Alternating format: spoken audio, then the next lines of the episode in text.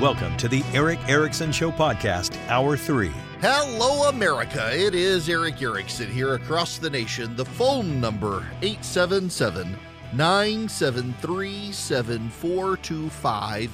Should you wish to be on the program, I would be delighted to have you. We must turn our attention abroad.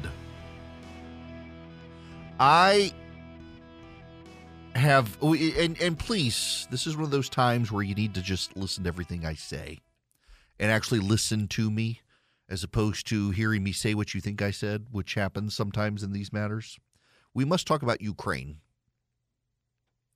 I understand the concerns some people have that we are throwing a lot of money at ukraine.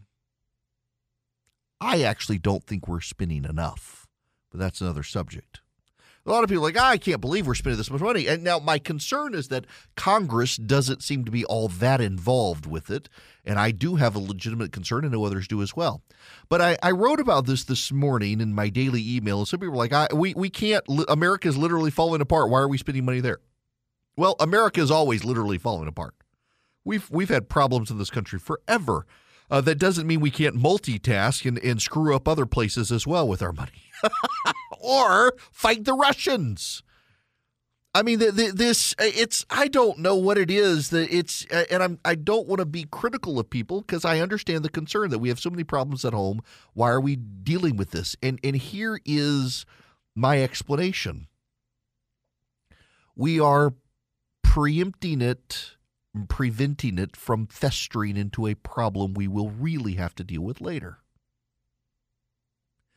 if the Russians move beyond Ukraine into NATO territories, and they have agitated about moving into the Baltic republics, Latvia, Lithuania, and Estonia. Some of the biggest pro America countries in Europe are the Eastern European countries. Many of them built statues to Ronald Reagan, including Latvia, Lithuania, Estonia, Poland, uh, the Czech Republic. They've all got statues of Ronald Reagan. They credit him with the collapse of the Iron Curtain. When I was a kid, I grew up in Dubai, and you couldn't get to Eastern Europe. Couldn't get to Israel either. It was actually easier to get behind the Iron Curtain to tour Eastern European countries than it was ever to go to Israel, which you could not flat out do. Eastern Europe was hard. And if you went and you took pictures, the ex back in the day, okay, when I was a child, boys and girls, there were no digital cameras. You used this thing called film. You had to open up the back of a camera very quickly, put the camera film in, tuck it underneath a little spool, close the door, and then roll it in because you couldn't expose it to light. If you exposed the film to light, you ruined it. And so you take all the pictures and you'd have maybe 30 pictures that you could take on a little camera. Every time you click it, open the shutter. It was a film camera. It clicked. You got a little light in. Most of them were automatic cameras that tried to figure out the light. You had uh, high ISO film if you were inside, or and it was a little darker. You had low ISO film if you were outside. You had to know the difference, or you could find a balance to try to do an all-purpose film, which wasn't quite as good. That's why so many pictures sucked if you weren't a professional photographer. And then when you were done, you literally had a little reel that popped up like, hey, you roll, roll, roll, roll, roll, roll, roll, roll, roll. Had to get all the film back into the little camera roll and then you deposited it in what you kids today call drug containers. Back then it was film containers, and you take it off to a store that would develop your pictures. And you had to wait, there was no instant gratification. And if you exposed the film to light, you ruined it. There were these things called dark rooms. They were not rooms of deviancy, they were rooms where you actually got your film developed. There would be a red light bulb, not for prostitutes, but for film. And then digital cameras came about, and Kodak kind of laughed it off and said it was no big deal. And well, where's Kodak these days? But also, if you pass them through an x ray machine, the x ray machine could ruin the film. In Western countries, they tended to set the x ray machine so that it did not ruin your film. But in communist countries in the Eastern Bloc, they would purposefully set the x ray scanner that your bags pass through airports to be more radioactive and destroy your film. So you could not get pictures out of Soviet bloc countries of the deteriorating conditions. I had more than one friend who would go to these Soviet bloc countries, take pictures as a tourist, come home and see their film ruined by the x ray scanners.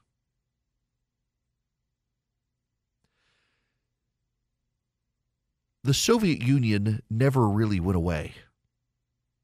Its statues came down and its flag was placed on the ash heap of history. But many of those communist leaders now inhabit the realm of Vladimir Putin. He is not our friend, he is our enemy. I don't care that George Bush looked into his eyes and saw his soul. Vladimir Putin was doing a KGB job on George W. Bush, talking about how he was raised a closet Christian in a communist nation and had the cross of his grandmother and all that stuff. Vladimir Putin is a would be Soviet dictator who resents the fall of the Soviet Union and blames the United States. If you do not take care of him and his global ambitions in Ukraine, you will take care of him later. There is a coming Russian Chinese axis of evil with the Iranians and a few others. If we don't fight him in Ukraine, we will be fighting him in Poland and the Baltics and Eastern Europe. We've already been fighting him in Syria, and both the Obama and Trump administration largely surrendered the battleground to the Russians.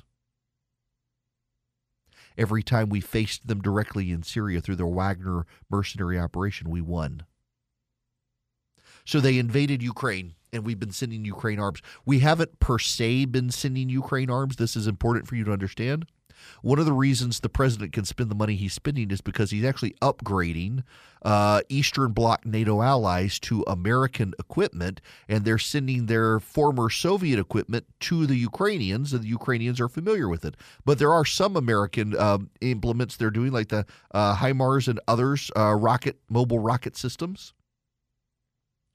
And it turns out the systems we developed to deploy against the Soviets, in theory, are in reality as good or better than we hoped.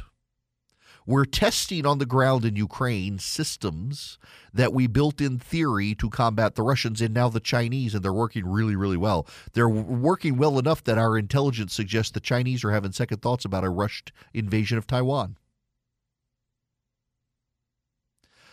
I understand the concerns of people who think or things are bad here. Why are we helping them? We've always done this. And there are too many people, I'm afraid, on the right right now and on the left who define themselves and their core convictions not based on real, deeply held principle, but whatever the other side likes must be bad. There are a there's a large segment of the new right, the post-Trump right, who would fall over dead tomorrow if Joe Biden came out today and said oxygen is good, you should breathe.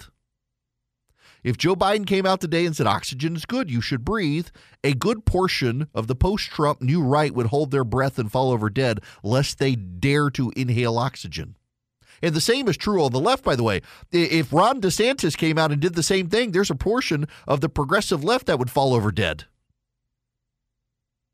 Be like Thanos snapping his finger if they both did it together. Uh, Biden and, and DeSantis come out and declare oxygen good, you should breathe. Half of each side would fall over dead.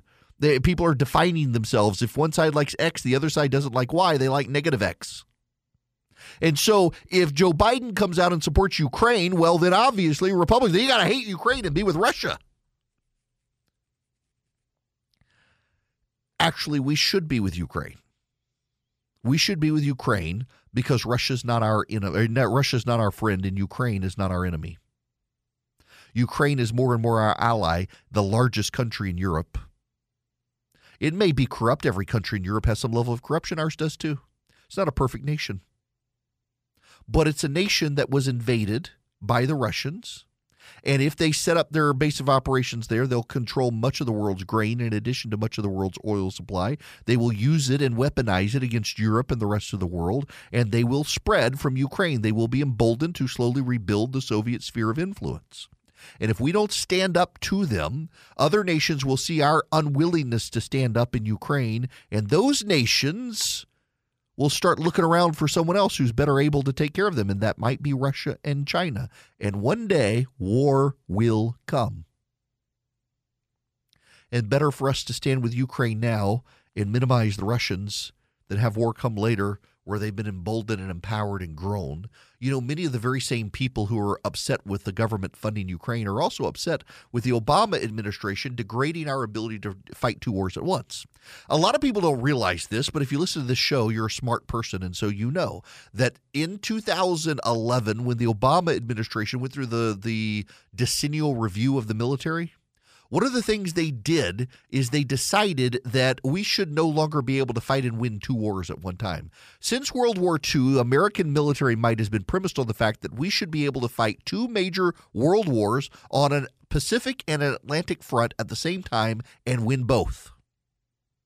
And the Obama administration decided that was naive that we were moving on to fighting terrorism, we wouldn't have these global wars again against major superpowers. We, after all, were the superpower, and if we weren't, the world was better off anyway without us being the superpower. We should instead be able to fight one major world war on one front and just maintain parity of the other till we fight the first one, win, and then we can go fight the second one. Dangerously naive.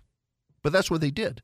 And and this is one reason we're having to engage the Russians now is because of this stupid Obama decision back in 2011 that we shouldn't be able to fight two world war fronts at the same time and win both. And so we got to have the Russians weakened now before the war with China comes.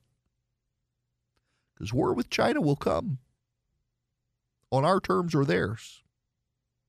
They will be with the Russians or without the Russians, and what we're doing in Ukraine now helps make sure the Russians aren't a threat in the future. But just because Biden's for it doesn't mean you should be against it. We should all be supporting the Ukrainians. I get the concerns with the money, I get the concerns with the spending. My personal concern with the money and spending is we're not spending more and doing more, giving them more weapon systems to wipe the Russians out. But with what we're doing, the Russians are now in retreat in eastern Ukraine. Izium, in Ukraine's east, is within 15 miles of the Russian border. It has fallen. A lightning fast Ukrainian offensive in the northeast has reshaped the war. The Russians are dropping their guns and running. In the south, they've dug in, and the Ukrainians are having a harder time getting rid of them. But they've been able to expand the battlefield where the Russians thought they could double down and lock in their gains, and they're not able to anymore. The Ukrainians have a counteroffensive against the Russians right now. They're pushing them out of parts of Crimea. They're pushing them out of parts of the Donbas region. They're pushing them back towards Russia and beyond. Uh, as we've been on air here today, a massive explosion outside Moscow at an armory depot has occurred. Shook the ground, registered on the Richter scale. Massive fire. The Ukrainians are not willing to give up their territory to the Russians. And I appreciate this country's willingness to help the Ukrainians. I realize there are hard times at home, but every time this country has become isolationist, every time this country has fixated inward and ignored the rest of the world, bad things have happened in the world, and the United States has had to stand tall again. I would rather us not sit back down this time, because every time we do, many Americans die just for our ability to stand back up on the world stage. So stay standing, America. Stay strong and stay with the Ukrainians. Hello there. It is Erick Erickson here. This hour of the program brought to you by First Liberty Building and Loan. If your business is growing, buying a building, building, building, getting a franchise, expanding a franchise, reach out to them, see if they can help you. FirstLibertyGA.com. FirstLibertyGA.com. We're only doing uh, big deals like $750,000 and up. They, not me, but check them out. FirstLibertyGA.com. Now, we must move to other things, including guns. Have y'all heard about this? Uh, Visa is now going to flag gun purchases. So don't use your Visa card at a gun store if you don't want it flagged in a registry that you've purchased a gun there. I don't really care. So I may use it, but a cash is always preferable when buying a gun. Anyway because the temptation is just to buy a bunch of them on a credit card. But what's going on here is that Everytown uh, for gun safety and other groups have been pressuring credit card companies to essentially flag gun stores. It's only a matter of time before they decide not to do business with gun stores. The federal government can't build a gun registry, but they're trying. Visa wants in on the action uh, to essentially uh, invade your privacy about your purchases. They would never do it if you paid for an abortion on a credit card. But they want to go after gun manufacturers and they want to go after gun stores. There are more and more banks that are being pressured by the ESG crowd to stop doing business with gun manufacturers and gun stores.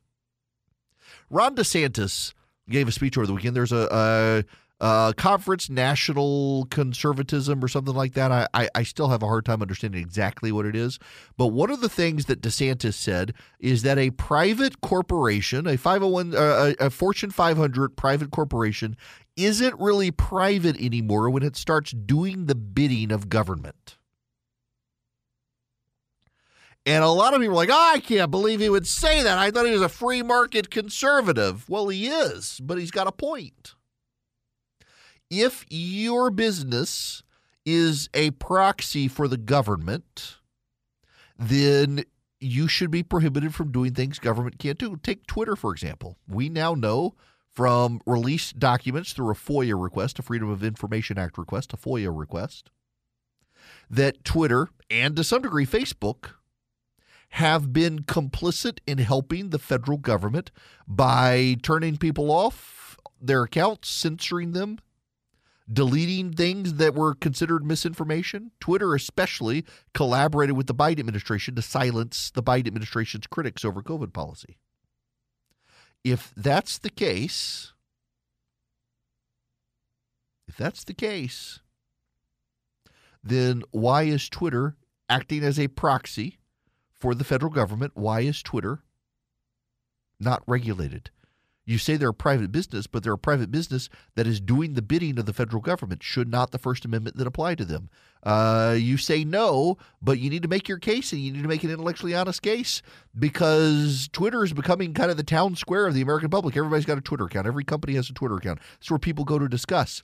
And when the government is telling Twitter to silence certain people over their views, well, the government is acting through Twitter. Therefore, Twitter should have some uh, stake in the First Amendment game.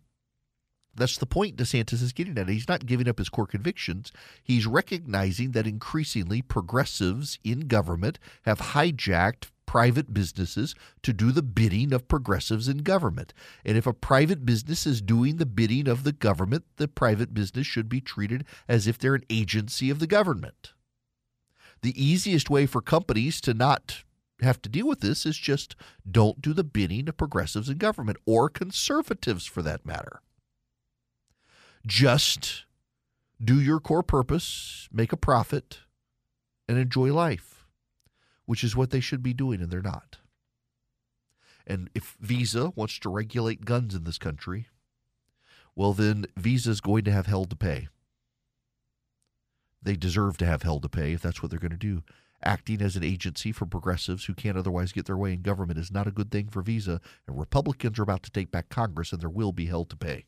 Hello there. Welcome back. It is Erick Erickson here. The phone number is 877 973 7425. Before I go on to other topics, let's get Steve in here. Steve, welcome to the Erick Erickson Show. How are you? I'm doing good, Erick. How you doing? Great. What's going on?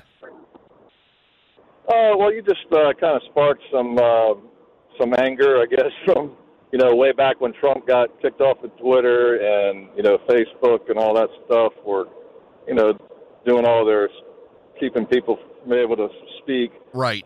But uh, I, I was thinking that you know I think uh, Justice Thomas uh, mentioned this too to to make them into uh, utilities. You know, just like if you're with Verizon and they find out you're a Republican, they don't get to turn off their phone. You know. Yeah. Yeah. Yeah. Um, so you know, this is it's a somewhat difficult task because uh, are they a public? Is Twitter, for example, is Twitter a public utility? Well, it doesn't meet the definition of a public utility. Is Twitter then an, an arm of the of the federal government? Well, you can say it is in its regulation of speech, but it's a publicly held company, pri- uh, publicly tra- privately held company, publicly traded on the stock exchange with shareholders. So it doesn't really fit the bill. It, it, is it something new? And maybe it is something new and therefore require right. some level of regulation. My concern is that a lot of people on our side are going to jump off the deep end, uh, deep end over uh, Section 230. Now, here, let me explain to you what Section 230 is if y'all don't know. There are actually a number of people on the right who claim to want to get rid of it. It's a terrible idea to get rid of it. And here's why uh, Section 230 is the provision that says internet companies are publishers of other people's content and cannot be held liable for those people's content. So, for example, if you go on uh, the New York Times website and it has a comment section, you can put in uh, John Doe is a kid toucher. I saw him molesting someone at the YMCA pool the other day and the New York Times can't be sued for you putting for someone putting that comment up. Now the New York Times can be subpoenaed and asked for the IP address and information trying to figure out who put the comment up. But the New York Times can't be sued because they're not considered the publisher of the content. They can only be sued for their own content. So, this allows sites like Facebook and Twitter to exist. This allows comment sections on the internet to exist. Awful things that they are. Twitter and Facebook could not exist if you gave up sec- or, uh, Section 230. They couldn't exist because they could be held liable for anyone coming on the website and putting anything defamatory up about anyone else. Unless the Supreme Court says otherwise, which they might not, because Section 230 had to be added to clear up some prior issues. Now, you're thinking, okay, this is a good idea. This will shut down Twitter and Facebook. Social media is garbage. Okay, but I'm on a forum for RecTech grill owners. RecTech is my pellet grill of choice. It's a smoker. I use it for smoking. I don't really use it for grilling. I could, but I don't. I've got a big, big, fancy professional grill that I use for that. But RecTech is it's a pellet smoker like a Traeger. It's better than a Traeger. It's better built. It's uh, while all of them are, have their parts manufactured in China, Traeger's put together there, RecTech's put together here, but RecTech's whole electronics computer system is made in the USA. Holds up better, more durable, great customer service. My gosh, they have great customer service. They also have internet forums where people can can trade tips, troubleshoot questions that that couldn't exist if Section 230 goes away. Because if I went there and said I was talking to uh, Joe Blow from Smoky who works for RecTech and they did this defamatory thing to me and it's not true, well then uh, they could that person could sue RecTech. So their forum on the internet couldn't exist. Your your favorite forum on the internet couldn't exist if Section 230 goes away. It's not just social media, it's all aspects of the communal portion of the internet would go away. And you may like that, but overall, I think most people think that's a bad idea. I go on the internet to get information and find answers. If someone won't be able to put up a YouTube video to tell me how to how to um, level my door because YouTube would need to shut down because if anyone put defamatory comments on YouTube about anything, well, YouTube would have to be shut down because YouTube could otherwise be sued if Section 230 didn't exist. Now, there are certain ways to roll it back, but a lot of people on the right are just get rid of it, get rid of it, get rid of it. You don't want to get rid of that. Because if you get rid of it, you will get rid of the internet as we know it today. And the internet will increasingly come back to be controlled by groups you know like the New York Times and USA Today and the Washington Post and CNN, where they don't really have comment sections anymore anyway. And the news all goes one way with no interaction from you or me. And you will be a voiceless person trying to gather attention. And how do you gather attention for your website when you can't tell anyone on the internet it exists because all the forums where you do that now disappear? It's a very dangerous game the right is playing on this because they're angry with Twitter and, and Facebook. And I agree, by the way, the anger is justified. And there needs to be a remedy, but I don't think the remedy needs to be getting rid of t- Section 230 because once you've gotten rid of it, you shut it all down, including the parts that you like. That's a problem. Now, there's another problem out there. I warned you guys about this last week, and we need to get into this. The railroad strike may be coming. I don't know that it is coming. Two of 12 rail unions are still holding out. Tens of thousands, this is from Bloomberg, tens of thousands of U.S. railroad workers could be on strike by the end of the week a potential new shock to supply chains that would pose a pre midterm political quandary for President Biden and the Democrats. Negotiators met through the weekend trying to reach a deal with two unions covering 57,000 engineers and conductors, a tired and riled workforce that emerged from the pandemic rattled economy. 10 other unions involved have reached tentative agreements pending ratification by members. Pressure is building from industry groups and Republicans alike for Congress to intervene, which the unions have been urging legislators not to do. Lawmakers have the authority to extend the deadline between 12:01 a.m. Eastern Time, September 16th, or impose a contract on the two sides, preventing workers from striking for a better deal. Still riding the momentum of recent legislative wins, the Biden administration can ill afford work stoppages that clog major arteries of the nation's food and energy supplies, but neither does the president want to be seen as obstructing workers trying to win more time for their private lives. All right, this is where my news analysis and opinion collide. So here's the news and analysis. The odds are that this is going to be resolved and there will be no strike as of September 16th. The reason is because uh, the the railway companies in the country are realizing that they do have a work sufficiency and and work happiness and enjoyment of work issue with their workers. For example, I talked about this last week. I got a friend of mine who works for a major railroad company that will go nameless. He's been there for a decade. He gets 15 days off.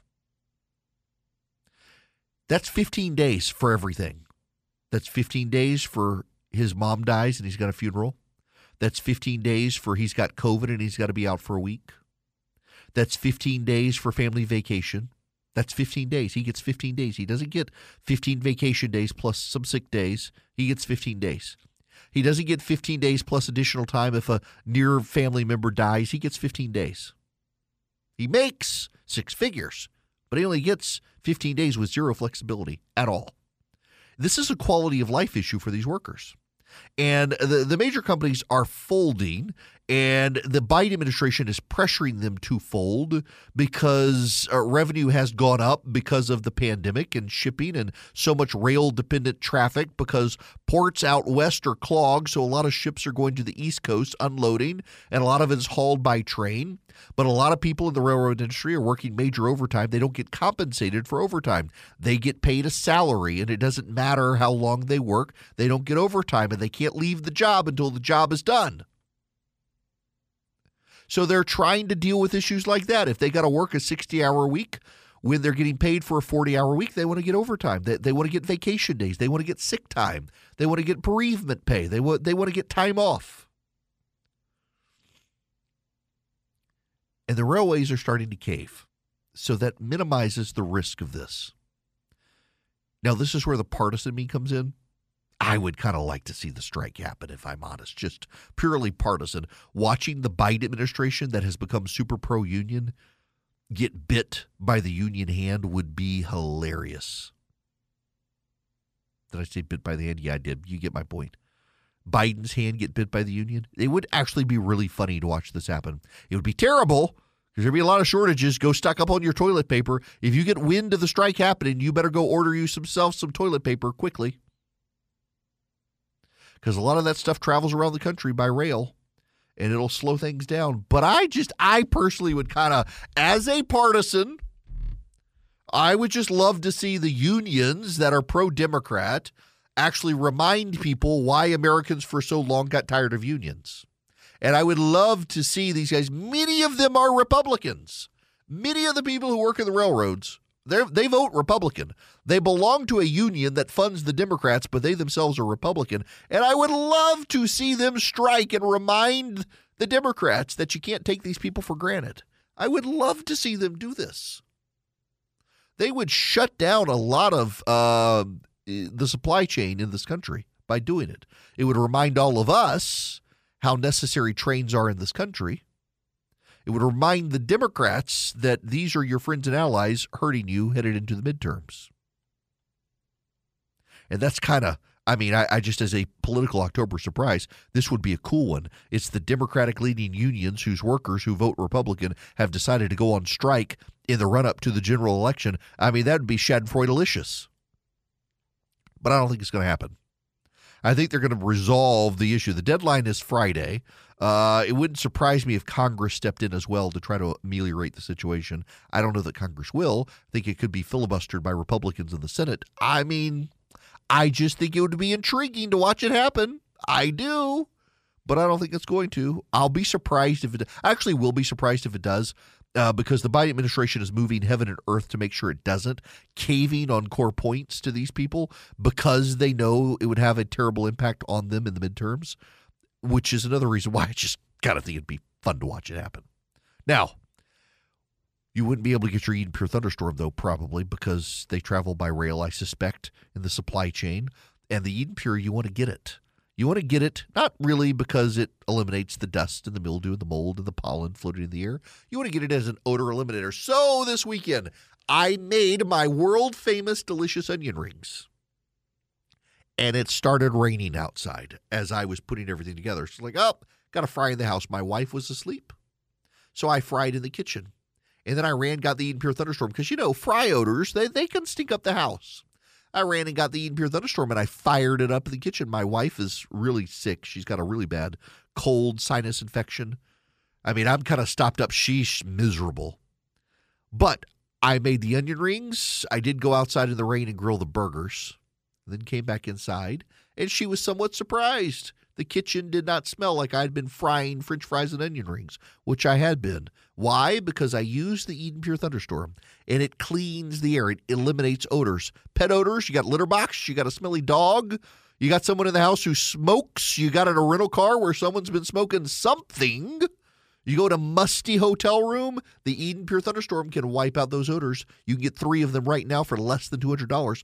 All you do is go to EdenPureDeals.com. EdenPureDeals.com. You put in my discount code ERICK3, E R I C K, the number three, no space. You'll get three Eden Pure Thunderstorms for less than $200. You will save $200 and you get free shipping.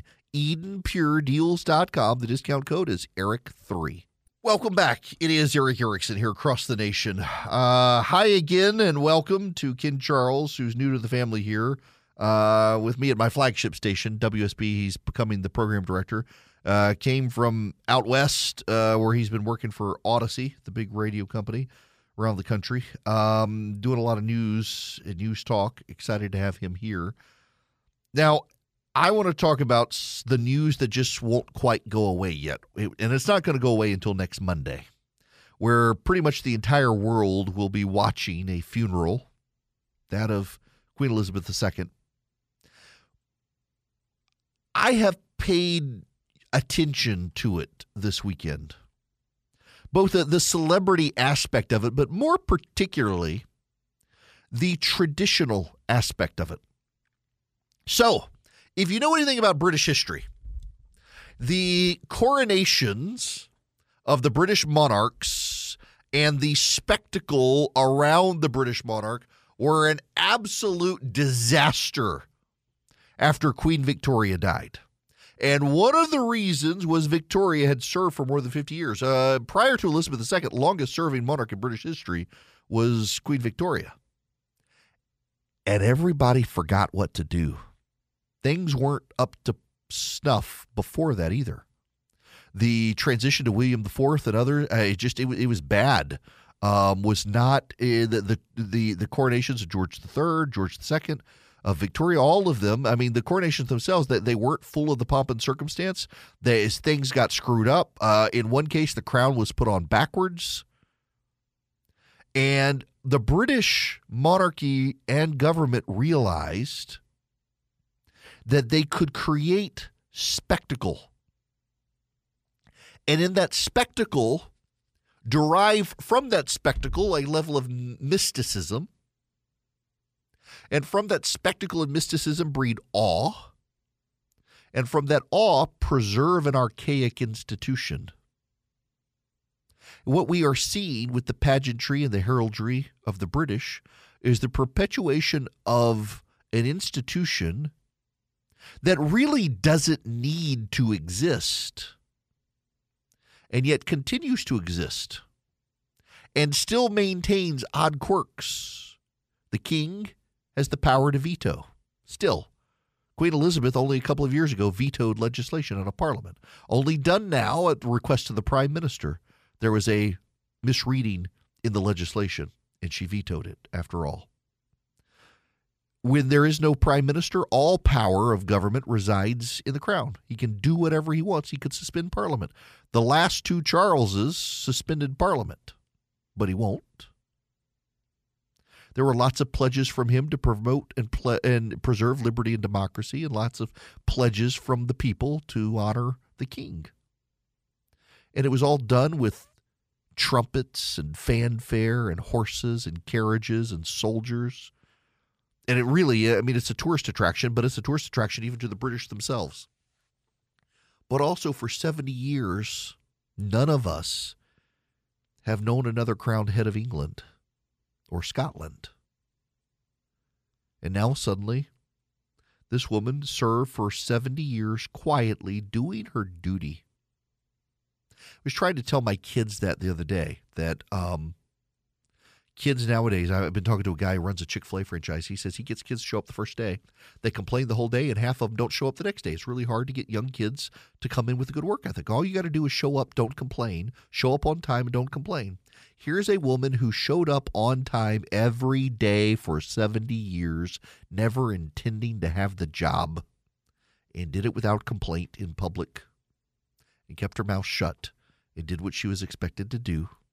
And the whole world except for a few woke American professors, will on Monday watch her lowered into the ground out of reverence for a woman whose job was chick, uh, picked by God, who didn't want it, who showed up and fulfilled the job as best she possibly could.